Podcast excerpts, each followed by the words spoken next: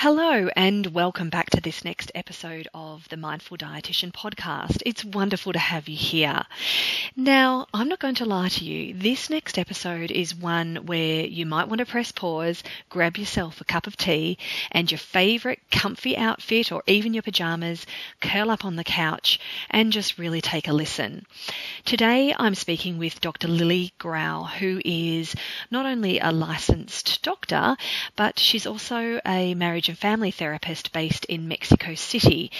So I've known Lily for a number of years now, and she's just one of those extra special, unique spectacular human beings who you just really want to be your friend. And luckily for me, she, she is my friend. And she was generous enough to come on this podcast to tell us a little bit about her experiences around uh, her work, her upbringing, uh, her insights into the human experience, and much, much more. So, a little bit about Lily. So, she is an eating disorder specialist and clinical supervisor. She specializes in mindfulness, compassion, and mindful eating. And she's also a yoga teacher, a doula, and a bereavement counsellor. Over the last couple of years, she's worked with the Be Nourished crew, as we call them, Hilary and Dana, as a certified body trust provider. And she's also a Healthy Boundaries for Kind People certified coach and facilitator.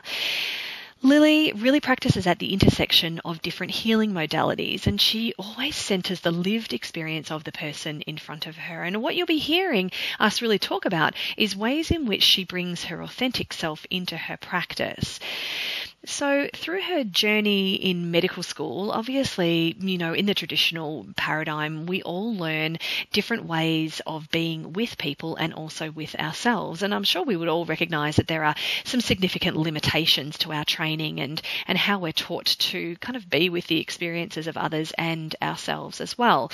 So, what you'll be really hearing Lily and I talk about is the process of cultivating attunement uh, with our own experience and what that brings in terms of a mindful presence to being with our clients and uh, what we might call quote unquote unlearning, which is really quite a process. It's about understanding how our past experiences come to influence the way we believe and the way we are with ourselves and others. And then I guess, you know, really just shifting our um, shifting in the way that we understand that experience to become more present and become more authentic with ourselves and others.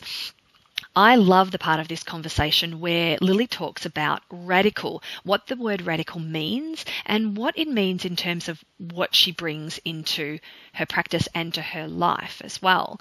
Uh, the other thing you'll hear Lily talking about here, which is really unique um, and really is is rising up in our conversations, but it's the first time you will have heard it on this podcast, and this is what's called per- performative health.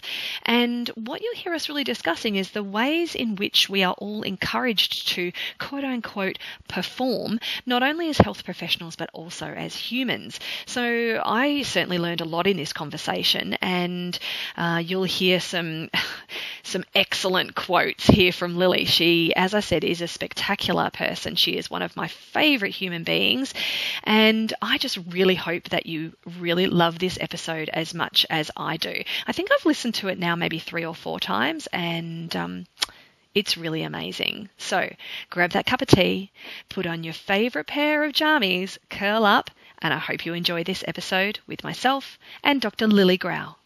Hey, Lily, it's so wonderful to speak with you today. Thank you so much for being here. Oh, thank you so much for having me, Fee. Oh, it's um, I've been looking forward to this chat for quite a while. You and I have uh, crossed paths through the Centre for Mindful Eating for quite a number of years now, and we've had the great pleasure of meeting a couple of times. Once on retreat with the with the Be Nourished crew, and then last year at the Binge Eating Disorder Association conference. So you and I have quite a bit in common. Yes, and actually, I might not have told you this before, but no, I think I did. The reason I was at the retreat at, with the Be Nourished crew was you, actually. What? No, you've yeah. never told me this. yeah, so I promise I'm not a stalker. I trust you. I just, I was so, so, so wanting to meet you in person because I really felt this connection with you online. And I had also really wanted to do something with Hilary and Dana. Mm-hmm. And then I had a ticket to New York that I hadn't used. And you wrote something on Facebook about after BEDA, I'm headed to New York and then to Kripalu to do a retreat with Hilary and Dana. And I was like, what? Hillary and Dana? See, together? I cannot possibly miss that. And I already have the ticket. And so I went. So that's how I met you in person. Yeah, and what a blast we had with them, you know, um, exploring and um, really challenging ourselves and each other around, goodness, body relationships. And it was kind of a, a, a deep dive, really, wasn't it, into, um, it was like, hey, I'm Lily, I'm Fee, hello, tell me about your body story. yes, it was an incredibly deep dive. Mm-hmm. And there were such amazing women at the retreat. Right. And Hilary and Dana are just incredible. And I think that that the the space they create makes it so easy to really take that deep dive with humor and with vulnerability. And I still remember the shit shark wheel. shit shark. Representing the diet industry for those listening, the shit shark. It'll bite you and then shit all over you, pretty much. Yep. yes, lots of memorable moments there. So I'm curious to um, hear a little bit about how you first came to mindful eating and your mindfulness practice and, and where that's led you to today. Absolutely. So it's kind of a, a long and roundabout story. So when I was a teenager, my mother was a yoga practitioner and she basically dragged me to my first yoga classes. mm-hmm. And then, even though I didn't end up practicing the type of yoga that she does, I really fell in love with the practice of yoga. And then I had a teacher in high school who recommended that I try out meditation. It was transcendental meditation that I was first introduced to. And then when I started medical school, I had a sort of vocational crisis after my, yeah, during my second year. I had wanted to become a mathematician. Oh, wow. Yeah, before going into med school. And I was still torn. I was like, uh, is this really the right place for me? Isn't it? And it, so in second year, I wasn't seeing patients yet. And so we were there learning tons of stuff. And a lot of it to be honest, didn't make sense in that it was a very mechanistic view of things. Mm. And so I was really wondering if this was the right place for me. Should I stay?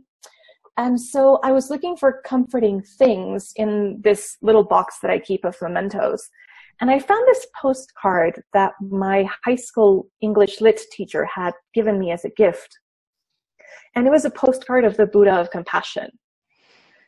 And I thought, hmm, this feels like something I really need to look into.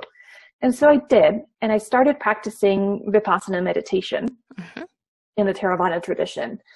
And that's the reason I chose to stay in med school, actually, because as you know, the the principles of the of the practice of mindfulness and compassion are doing good and to have a meaningful life in terms of service. And I thought there wasn't any place that was as privileged as medicine to do that. Mm-hmm.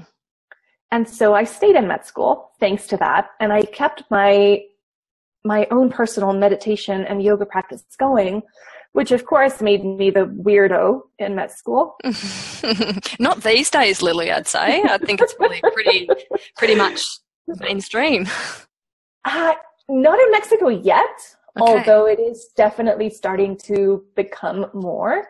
But back then, yeah, it, I was really, a friend of mine would say the green dog.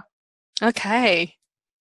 And so I kept my own personal, you know, my meditation practice and my yoga practice. And I, it was really life changing for me. I, I would even go as far as to say it was life saving for me.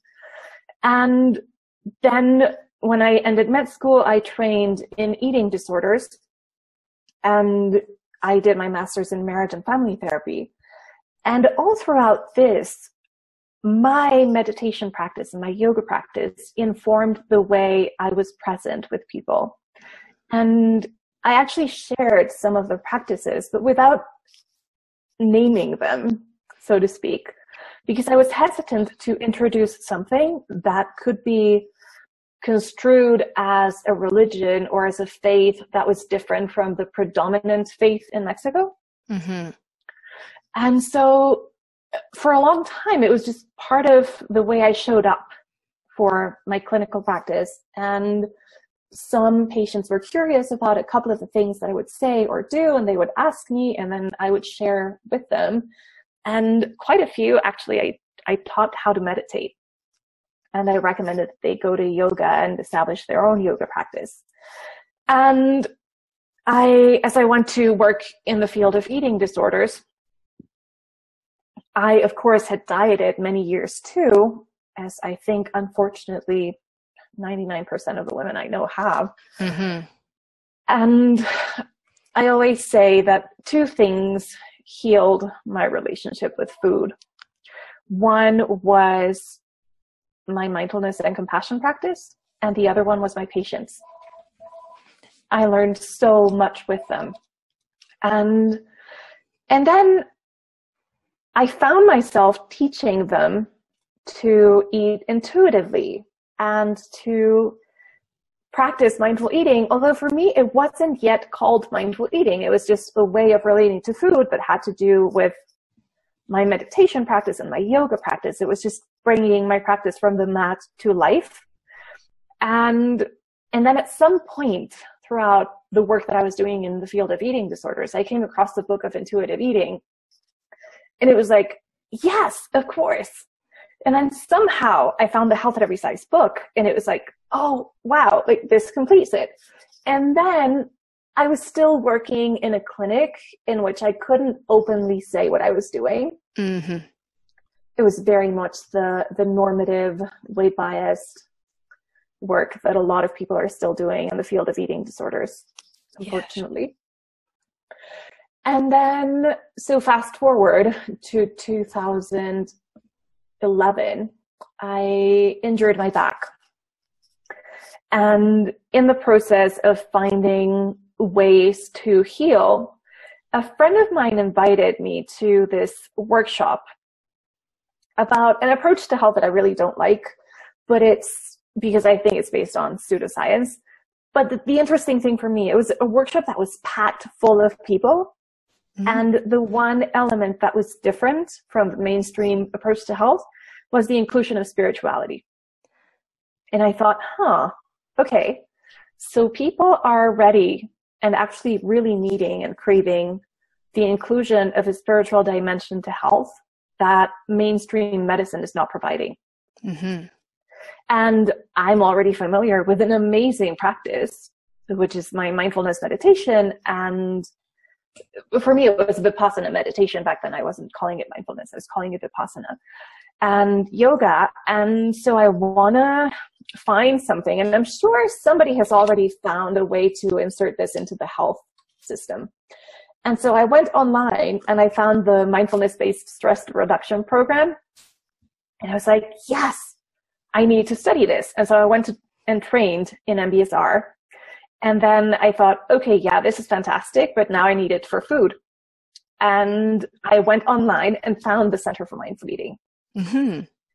And so I started training formally in 2012 to become a teacher of mindful eating and started openly saying that what I did in my practice to help people heal their relationship with food and body was mindful eating. I started calling it that openly. And so that's the way, yeah, that's the way I found the Center for Mindful Eating. And that's the way I have come to practice and teach mindful eating formally. Yeah, what an amazing path.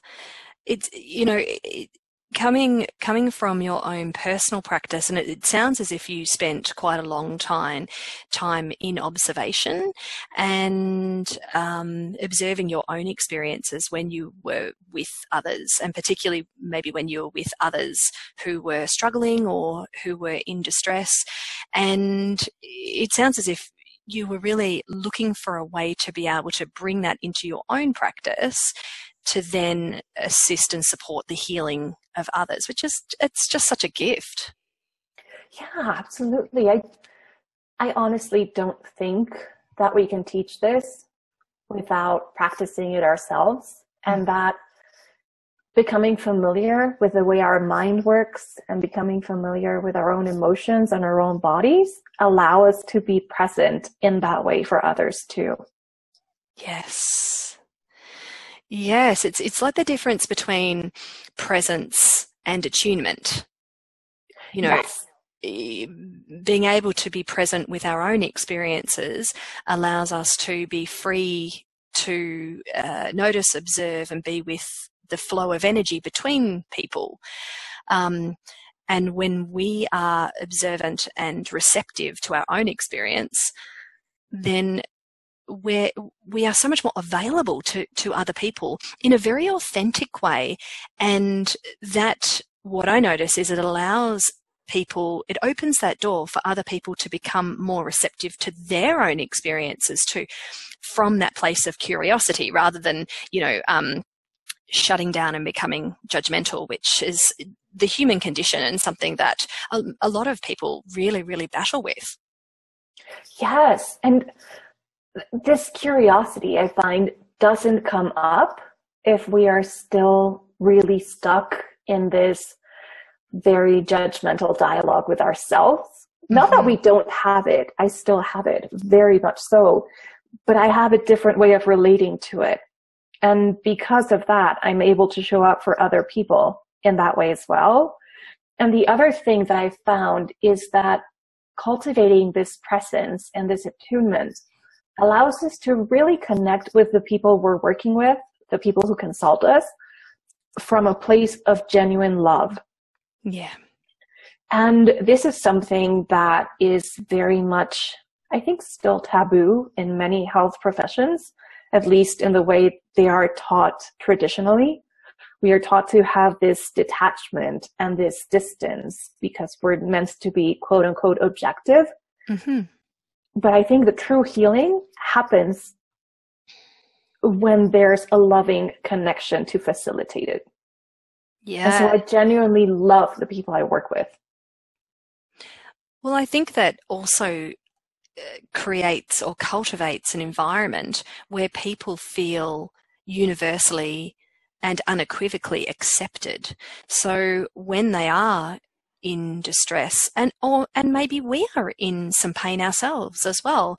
We mm-hmm. are able to still stay open um, to to to be in support of ourselves and be in support of others. And that really is kindness and compassion in action isn't it really? Yes absolutely. Kindness and compassion in action and the recognition of our common humanity. Yes. When i see someone yep. who's telling me how they are struggling with their cravings, I know that experience. Yeah. Because I struggle with craving every day of my life, whether it be in the realm of food or in the realm of relationship or in like any way, but I experience craving and I also experience the pain of aversion to what is hurting. And I also experience confusion in my mind and I also have an inner critic. And so it's this process where because I know that, I don't have to imagine or try to pretend to understand. It's coming from a genuine place of, of course, it's the human experience. Yeah. And it happens to me too. And so I find that that is very different from the way we are taught to see clinical things. I, I honestly don't know how it is for dietitians in a way, but I know that from the from the point of view of medicine and psychotherapy, we are taught to diagnose and then we are taught to pathologize and we are taught to label as if everything is situated in the person in front of me. Mm-hmm. I am free from that. Like that doesn't affect me as opposed to this mindful way of showing up where we're no different.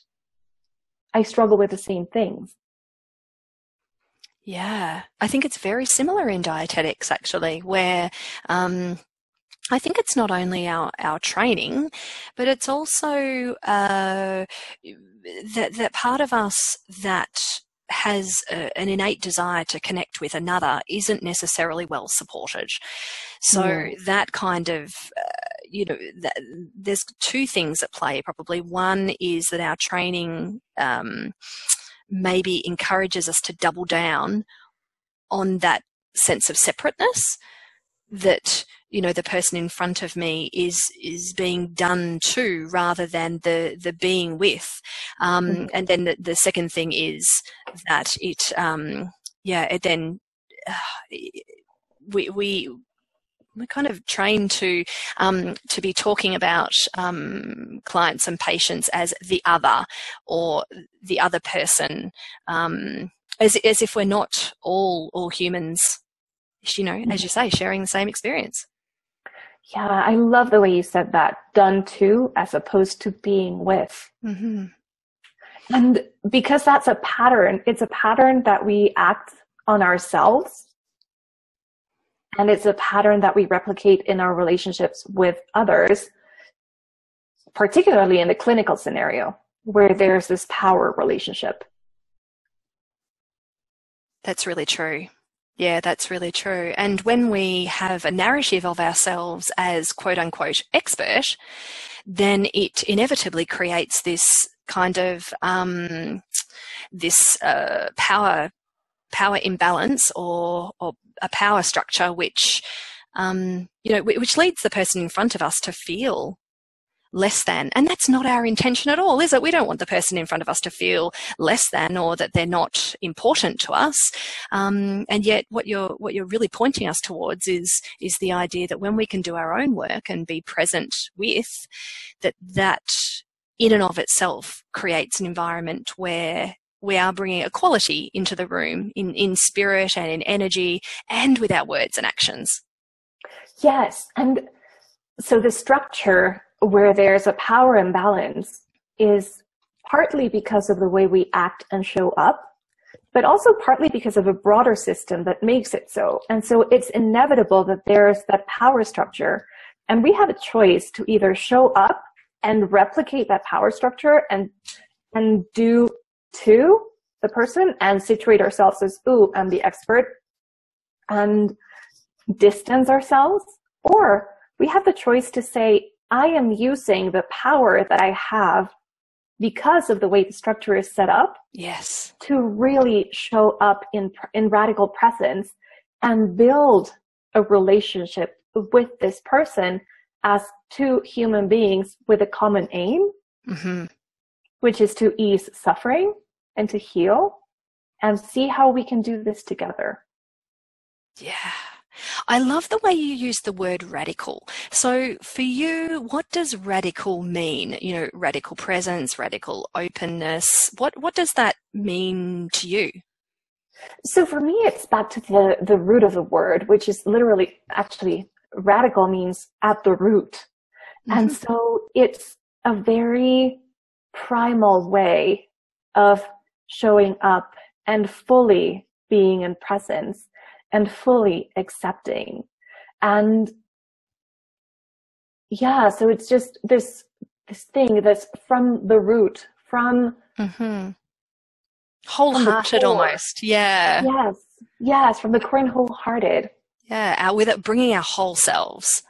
Mm-hmm. Yeah. Yes, our whole selves. And for me, because radical has to do with bringing our whole selves. It has to do with embodiment.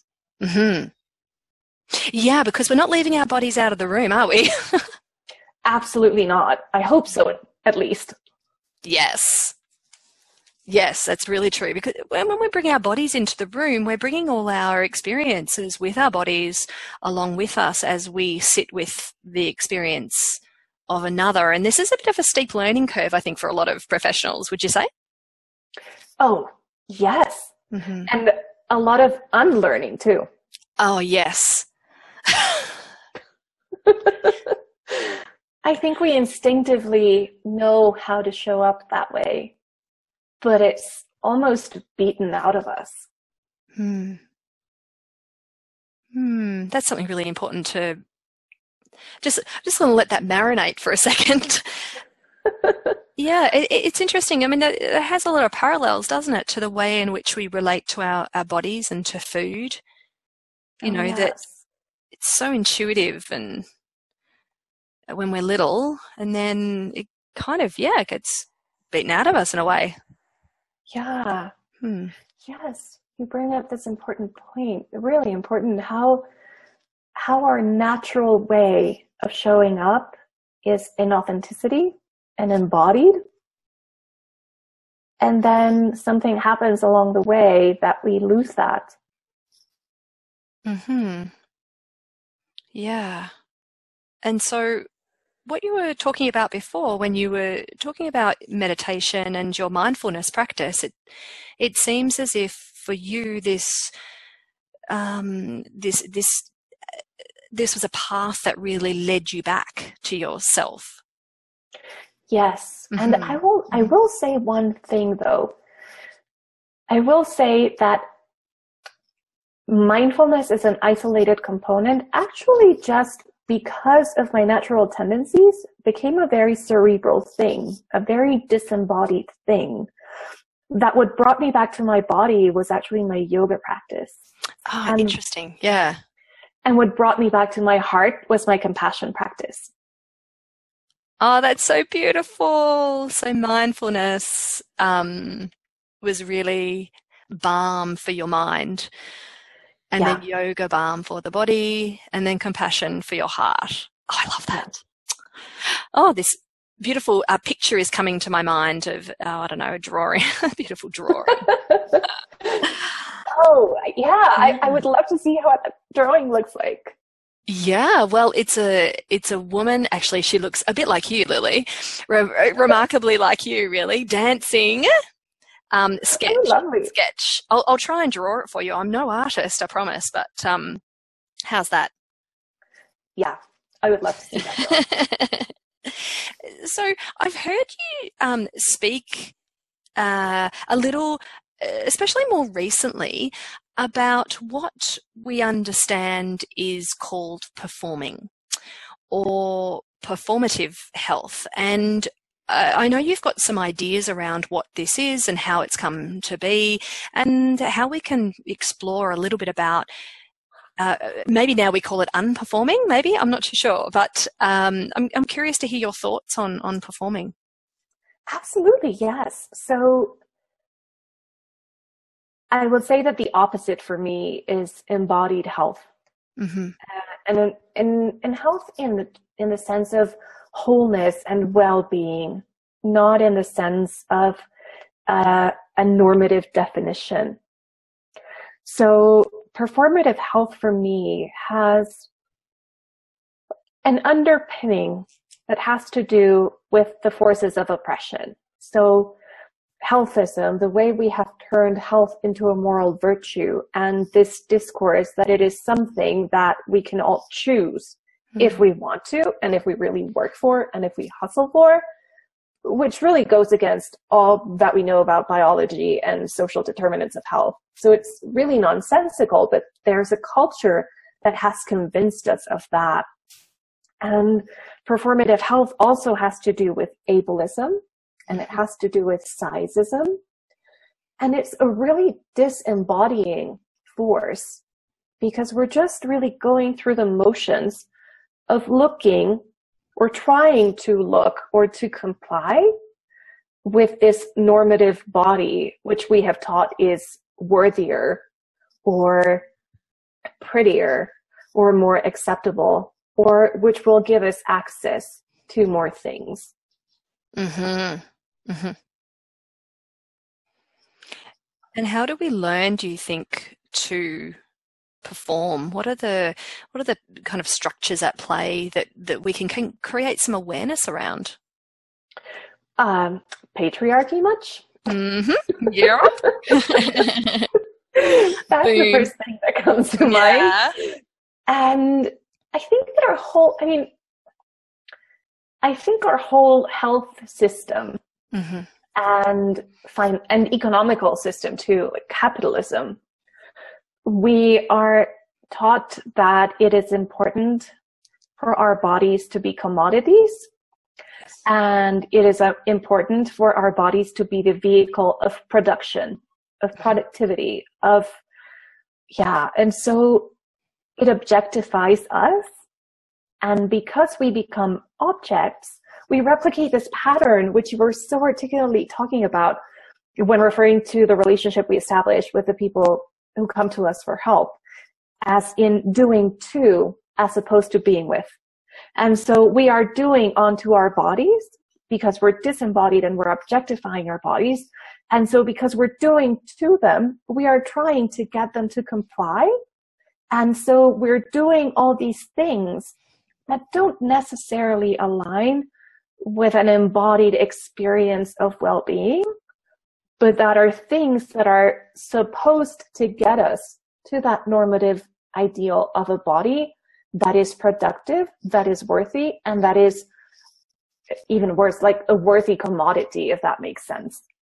Yeah, that totally makes sense because then we can be pleasing. Yes. And when you said pleasing, that brings me to this other realm of the performative, which is gender. Oh, yeah. I think that performative health is very gendered in this very stereotypical binary way. it excludes so many people's body experience, doesn't it? I I honestly think it excludes the majority of people's body experience. Mm-hmm. But because we are so trapped in this system, we become convinced that our body is the one that's unruly to speak in terms of what Roxane Gay has been has been describing, and we we become convinced that oh my body is likely the, the one that's most wrong or the least compliant or the most unruly. And then we become trapped in this very isolation way of thinking mm-hmm. and even more disconnected. Because if we were to be embodied and connected, we would realize that most of the human population shares this experience paradoxically. Yeah, and that we don't need to um, beat ourselves into submission or to, uh, you know, make ourselves more malleable and and pleasing to to others. That, of course, you know, th- that that being um, again being with being with our own experience, that is the that's the the way that we can um, uh, connect most authentically with ourselves and with other people as well. Of course, this this performing of health, this performative mm. health robs us of the opportunity of authentic connection. I was sharing that so a couple of weeks ago I had a very difficult week at for the people who are listening who don't know me, I have struggled with chronic pain and varying degrees of mobility limitation for the past few years. And a couple of weeks ago, I had a, a difficult week and I was bedridden for most of the week.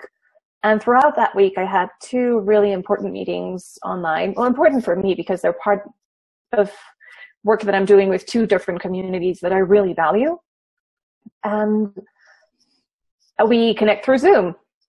And so I found myself really wondering, oh, uh, well, is it okay for me to show up in my bed on video or do I turn the video off and mm-hmm. so they don't see me? Or do I just push through it and sit down when I'm having difficult days? I cannot sit down. It's very, very painful. And, or just sit down and put on a pretty face and pretend that everything's okay. And it's incredible to me that I even considered those two options because one is excruciatingly painful and the other one robs me of the opportunity to see and be seen by the other people in these communities. And so I made the choice to just show up in my bed on video. And it was very liberating. And I thought, wow, you know, I'm connecting authentically from the place where my body is right now. And this is part of who I am today. And so it brought me so much more authentic connection and nourishment than either having subjected my body to the pain of pretending everything's okay so that I can sit down and appear able bodied in this very oppressive way, or I can deprive myself of the opportunity to see and be seen because I don't feel as worthy yeah. in this body I'm in today. Mm. So your experience of of uh, arriving and and being authentic in a moment of suffering and in a moment of pain, paradoxically, was freeing for you. Oh yes, so freeing mm. and so nourishing. And the interesting thing is, one of the women in one of those groups said, it was really liberating for me to see you like that because I thought, oh, right. I can show up in whatever way I'm feeling today. Yeah. yeah. And as practitioners, I think there's a lot we can take from that. Oh, because yes. we too end up performing in so many ways. Oh, yeah. We end up, oh, yes. Because mm. again, we're humans. Mm-hmm. And mm-hmm. we are part of this system that has led us to believe that if we don't show up looking a certain way, as though we're in a stage, you know, we, we come to the stage of our clinical practice and we have to look a certain way and move a certain way and talk a certain way and appear very confident and authoritative and do the things that are expected of us. And I think that there's a very warped sense of belonging in replicating the patterns that we are taught are normative in our professions mm-hmm. as opposed to being our unique and rebellious selves. I love that. Yes. Because particularly, I mean, I'm sure you've experienced it in medicine, but in, in dietetics, there's a very, um, there's a certain culture to it. Um, and a certain set of expectations that are upheld within the profession in terms of appearance, in terms of, um, yeah, it, not not only appearance, you know, what a dietitian looks like, what a dietitian talks about.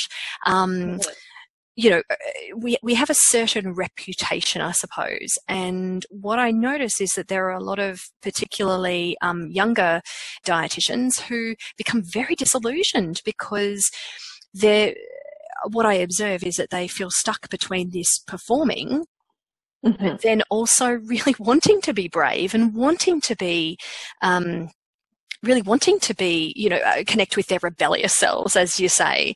And uh, as, as you know, I do a fair bit of teaching at university and I really try and cultivate that in them when I, when they speak up or when they have, you know, um, really unique ideas. I think it's really important that we foster that in our, um, in our training and in our colleagues because otherwise, it's just the same shit different sandwich, isn't it? Really, um, to borrow a phrase from Christy Harrison, um, and round we go again. Yes, yes, and and I think that it is so important. And I'm right now. I'm I have this huge wave of gratitude in my heart that you're doing this work because it's so important for young dietitians in training and young physicians in training and young psychologists and psychotherapists and coaches in training to have somebody they look up to say to them, wow, it's amazing that you're disagreeing. Yeah. It's mm-hmm. amazing mm-hmm. that you're seeing things differently. Tell me more. Because otherwise, we are just beating them into submission and replicating the same pattern where because we have such an instinctive need to belong, we quiet ourselves down. And because of the culture we've grown up in, and I, I believe that dietetics is a field predominantly of women, mm-hmm. we have such a huge imposter complex. Yeah. That if the one time we dare to be brave and speak up and say, you know, this doesn't make sense to me, and somebody beats us into submission, that is likely to crush this brave heart that dared to show up. Yeah. So in those moments where, you know, students are finding themselves maybe um, in the presence of somebody who has perceived power, mm-hmm. um, and remembering that this is all part of a structure, it's not actually real in yeah. so many ways. Um, what kind of what advice would you give to a student who who is really aware that they're um, that of their critique and they're very aware that um, there's something feels not quite right and that they might may feel criticized do you have any kind of advice for a younger professional in that situation yes so because we're in a mindfulness and intuitive eating tradition, I would say the same things we say to every patient or client. Trust that truth that's coming up in you. And in the words of Lucy Aphramor, just because you're a minority, it doesn't mean you're wrong. Yeah, love that. And find your community. I can guarantee you, you're not the only person out there who's experiencing what you are. Definitely. There's lots of rebels around. And, oh, yeah. and I was going to say, and they're rising. And I'm like, um, no, we. We are rising. yes. yes, we are rising. And yeah. I think that that's I'm I'm not a big fan of many things around technology, but the one thing I am a fan of definitely is it has made it easier to connect with other rebels like me. Yes. And you. Yeah. And it helps us, you know, uh, looping back to what we were talking about before, it reminds us that we're not alone. It reminds us that we have a common shared sense of the human experience. And uh, I'm not 100% sure about your experience, but it really encourages me to be brave, like in some tough situations or in moments where I'm tempted to shut down or tempted to back off or tempted to avoid or push away or become over attached. That really knowing that uh, other people have got my back even if it's not, you know, obviously crowded around me in the clinic room, um, that that sense of not aloneness and feeling that there is a whole community of people, I think it really just encourages us to have to have courage. Oh yes, I have become exponentially braver and more audacious because I know that there are people in this wonderful community who have my back. And at the same time, it has been incredibly important to be told by people in the same community your choices will impact those who come after you. And when you're making a choice, it's not just for yourself. Think about whether it will contribute to collective oppression or to collective liberation. And that makes me braver too. Yeah. Yeah, absolutely.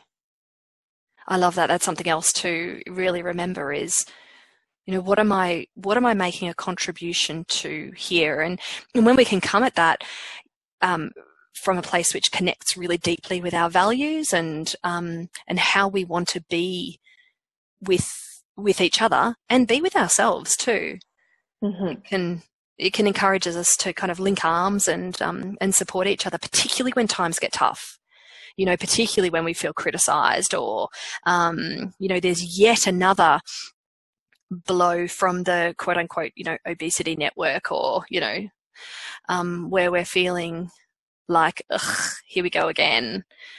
Um, Yes. And when our voice is questioned because of our intersecting identities. Yeah. Yes. So one thing that I haven't I haven't really talked about publicly very much, I think. Most of my life I had thin privilege. My nickname as a kid from my dad was actually flaca, which is skinny or thin. And and then through my teenage years and 20s, I struggled with dieting and I had periods of fluctuating in weight, but still I, I had thin privilege my whole life. And then as a result of my back injury, my mobility changed and my body changed. And I am now living in what in my culture is considered a larger body. And I have seen how different people are in terms of listening to what I have to say. Hmm. And it's been really interesting for me having the experience of living in two different sizes of body because I know the way that my voice was received when I was in a thinner body was very different from the way it is now.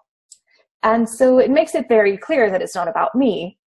It's about the culture and it's about privilege and it's about oppression mm-hmm. and it's about marginalization. And so even knowing that, of course it's difficult. And at the same time, it's like, of course, people are going to question whatever I say that does not agree with them. And they're going to find an excuse to do so. And so for me, it is the fact that I'm now living in a larger body. For other people, it's the fact that they are non-binary gender. For other people, it's simply because we're women. For other people, it's because of the color of their skin. And so knowing that and being able to name that that is in the system and not in us, I think also brings strength to continue speaking up about our truth. Yes.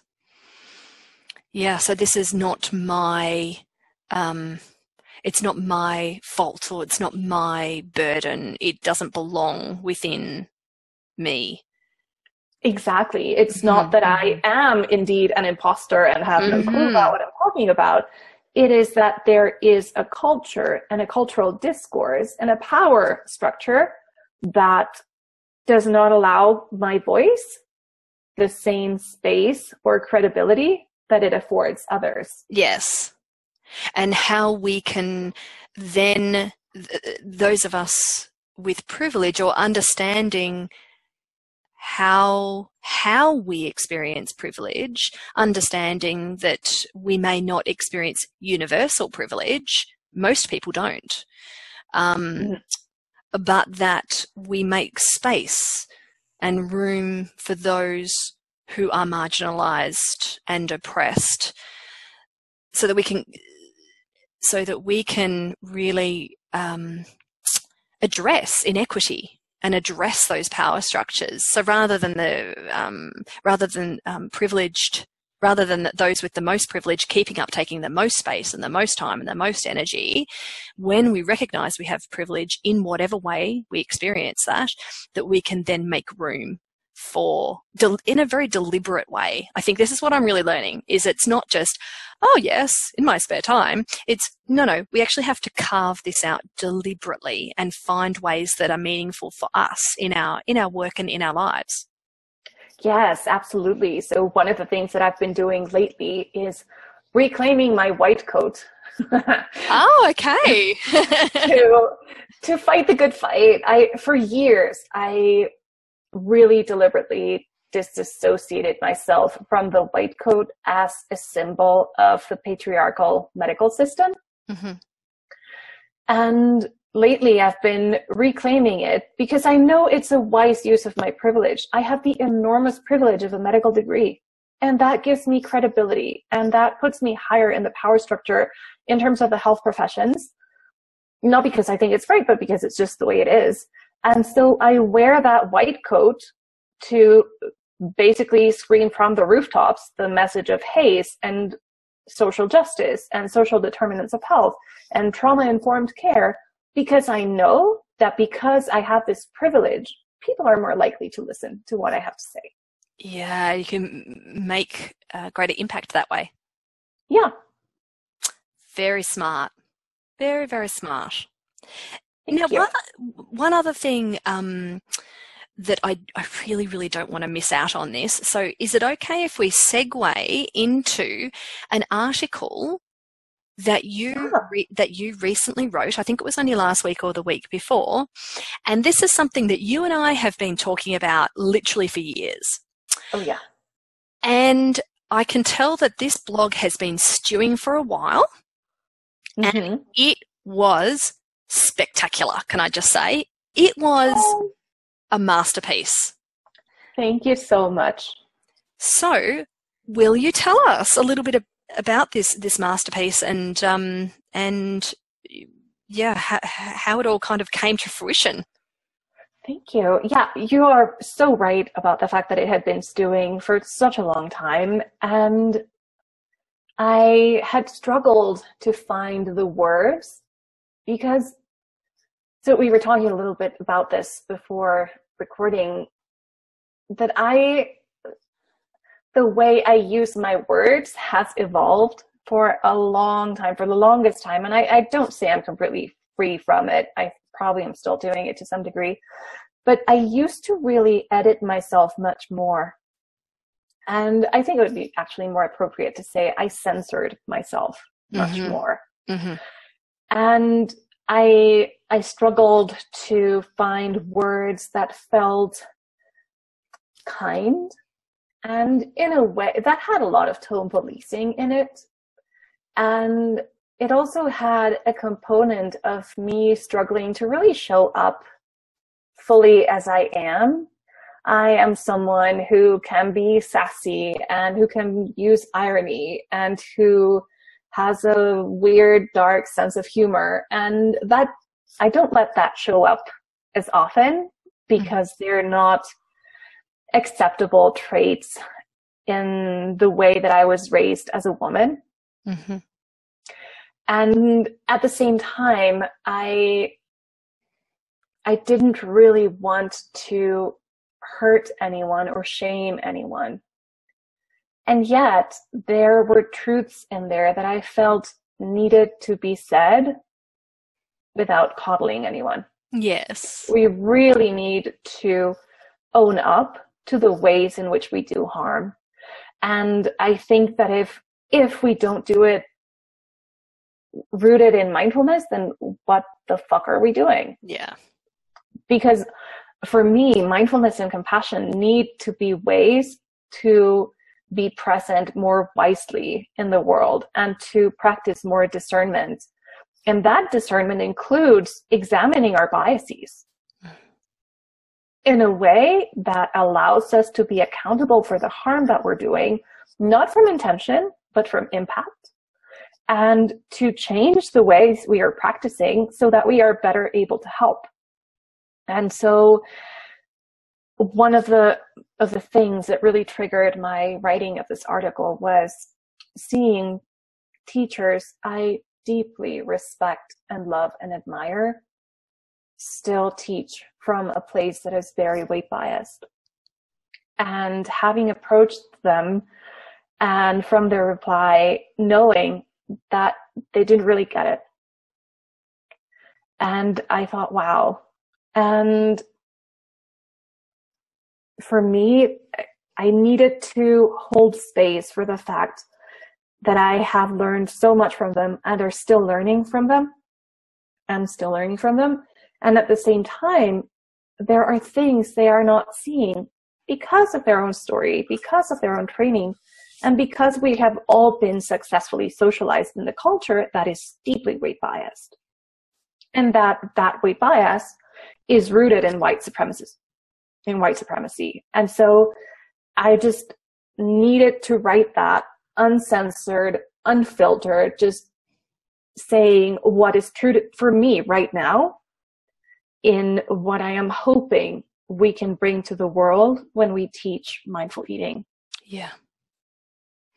And so we can, what you really raise so beautifully in your article is about ways in which we confuse intention with impact mm-hmm. or ways in which we we may be aware and we may be um, uh, yeah we may have so much insight in so many ways and yet we are still uh, you know if we are still rooted in diet culture and we're still rooted in weight bias then as health providers that is what we are bringing into the room. And you address it in such a you address it in in a very authentic um actually to be honest i saw a lot of kindness in your writing.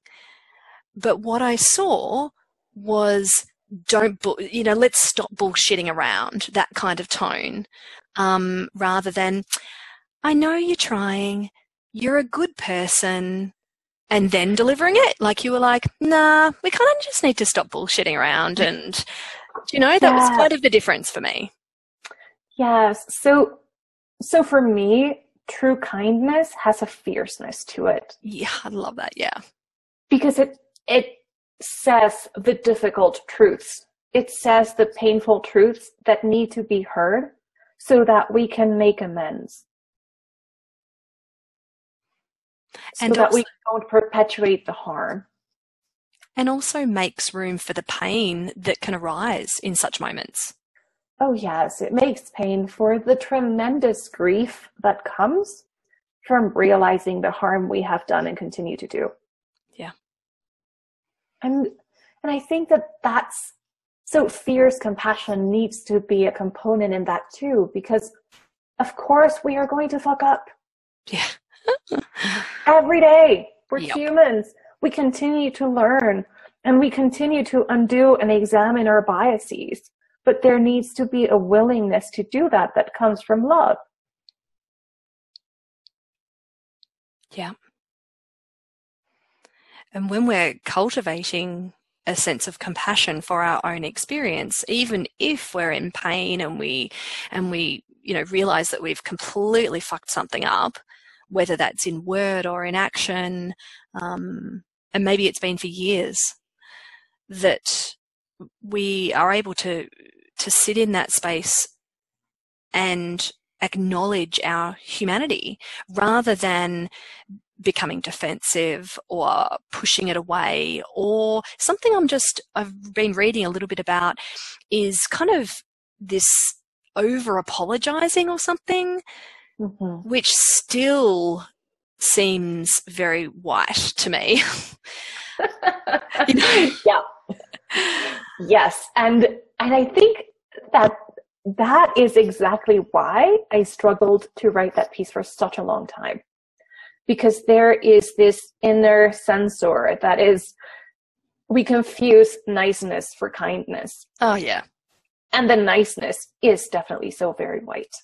Mm-hmm and so very patriarchal in terms of being a woman too. Yeah, the things are so much more palatable if you're just nice about it, if you just ask me nicely or say that in a nice way. Yes, no? and please be demure. That's right. Be polite and preferably sit down. Yes. Ah, uh, dear. Yes. So, how did you feel when you completed that piece? I felt good. It was like, yes, this is what I needed to be to this is what I needed to say and this is what I want to share. And I pressed publish and it was like, okay, so now I'm going to share. and and yeah. pressing share was so very liberating. And of yeah. course there are oh, there are so many things happening at once.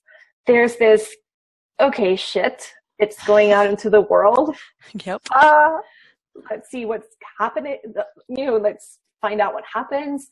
And then another part of me was like, okay, yes, this is true for me right now. And I think it needs to be said. It's important for the work that I'm doing and for the work we are doing collectively And okay. And so there's this fear and trepidation and relief and joy and everything happening all at once. And then there was so much gratitude because of the way it was received. Mm-hmm. People were reaching out to me and people are still sharing, people I really look up to. And it's like, wow, yes, it, it made sense. And, and just honestly, the gift of using my voice. And so, yeah, there's a lot of gratitude there. And at the same time, it kind of strengthened my commitment in terms of this is something I, I, I need to continue having conversations around. Yeah. And I'm I'm probably a year from now and five years from now, I'm going to look back and say, ah, okay, I wrote this. Now it's evolved because it continues to evolve all the time. Because we do. That's it. That's it. You know, I feel like I, I, I wonder whether you would have written that two years ago. I don't think so. Not in the same way, at least. I probably yeah. would have taken the you're wonderful, keep doing what you're doing, just maybe tweak it a little bit. And you would have been too nice about it, I think. Yeah. I you were taking the nice route. about it. Yeah. Yeah. And mm-hmm. I would have been too nice about it. And there are a couple of other things that would have been very different my understanding of intersecting systems of privilege and oppression is way more nuanced than it used to be. I am more grounded in feminism than I used to be and owning it, which is interesting because I, I probably knew not as much, but uh, you know, a a decent bit about it, but I, I wasn't embodied and rooted in it as fiercely, I would say. Yeah. And I didn't feel as brave. And there were things that I still needed to figure out and understand more. And in terms of, of the systems perspective, in terms of understanding the broader system within which this happens. Mm-hmm. And so, yeah, there are a bunch of things that would have been different in how I said it. It wouldn't have felt as complete as it does now. And again, I'm sure in a couple of years it will still feel incomplete. And I think that I see this piece as just a part of a conversation yeah. that we need to continue. Yeah, it, it's almost like um, uh, when when we're having courageous conversations that that you've kind of laid down a card and said, "Hey, anybody want to play? Let's talk." And I think yeah. that's you know that's that's something so it's so generous of you, Lily, to to have done that, and you've done it in a very compassionate, fierce, and deliberate way, which I just, I've got so much admiration for the work that you have done and that you continue to do because it is, it does feel like you've played a card and you've said, this is me, this is what I stand for, and this is what I won't stand for anymore. And if you want to come sit with me at my table, then you are welcome and let's talk.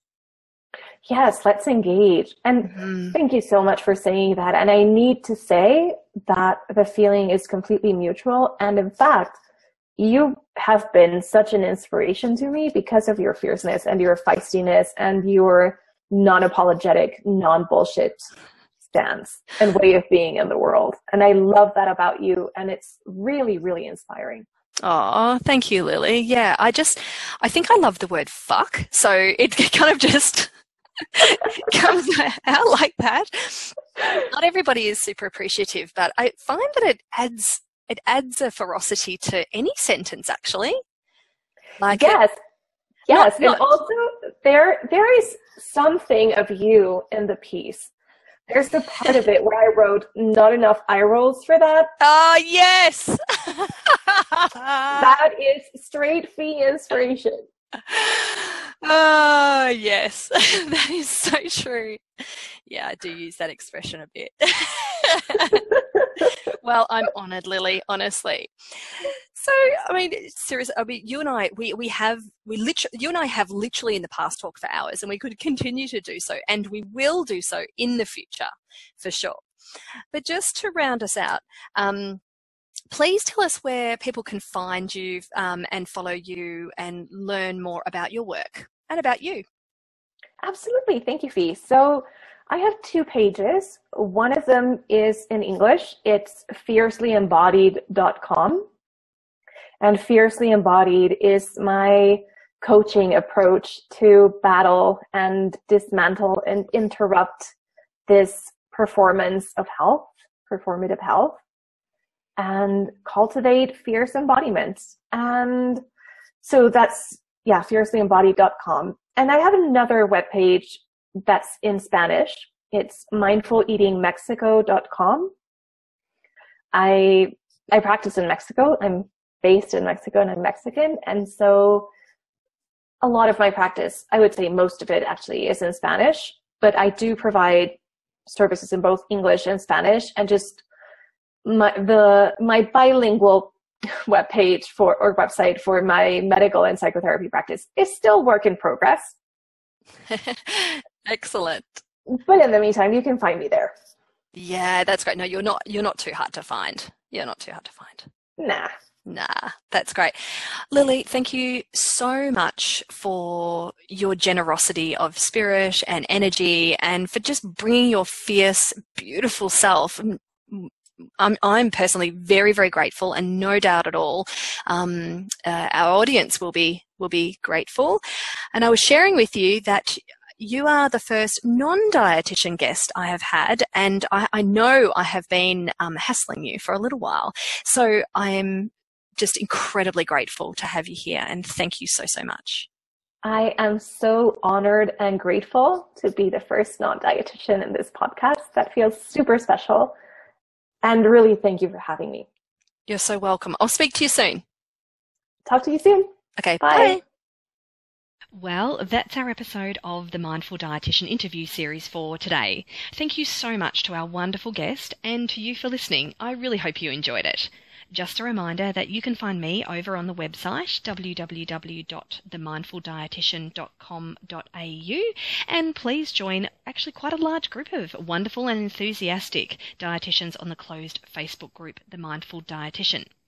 The music you hear is called Happiness from Bensound, used under the Creative Commons license. Have a great day, everyone.